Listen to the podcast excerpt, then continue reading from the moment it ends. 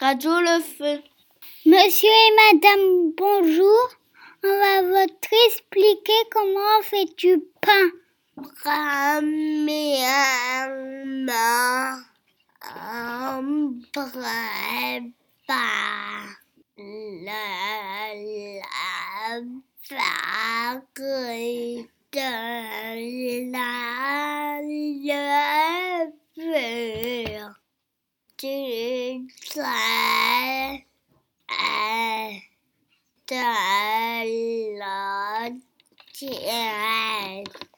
Ensuite, il ne faut pas oublier de se laver les mains. On met trois verres de farine dans un saladier.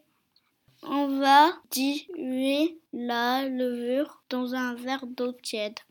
On ajoute dans le saladier après. On ajoute une bouillade de sel dans le saladier. On a pétri la pâte. C'était difficile, mais on n'a pas eu mal. Au bois. Et ensuite, on l'a mis au four. On la laisse tomber. Tomber, tomber, encore et encore. Après, on la met au four pendant 30 minutes à 250 degrés. Attention, c'est les statues qui doivent le faire. Après la cuisson, on le laisse refroidir.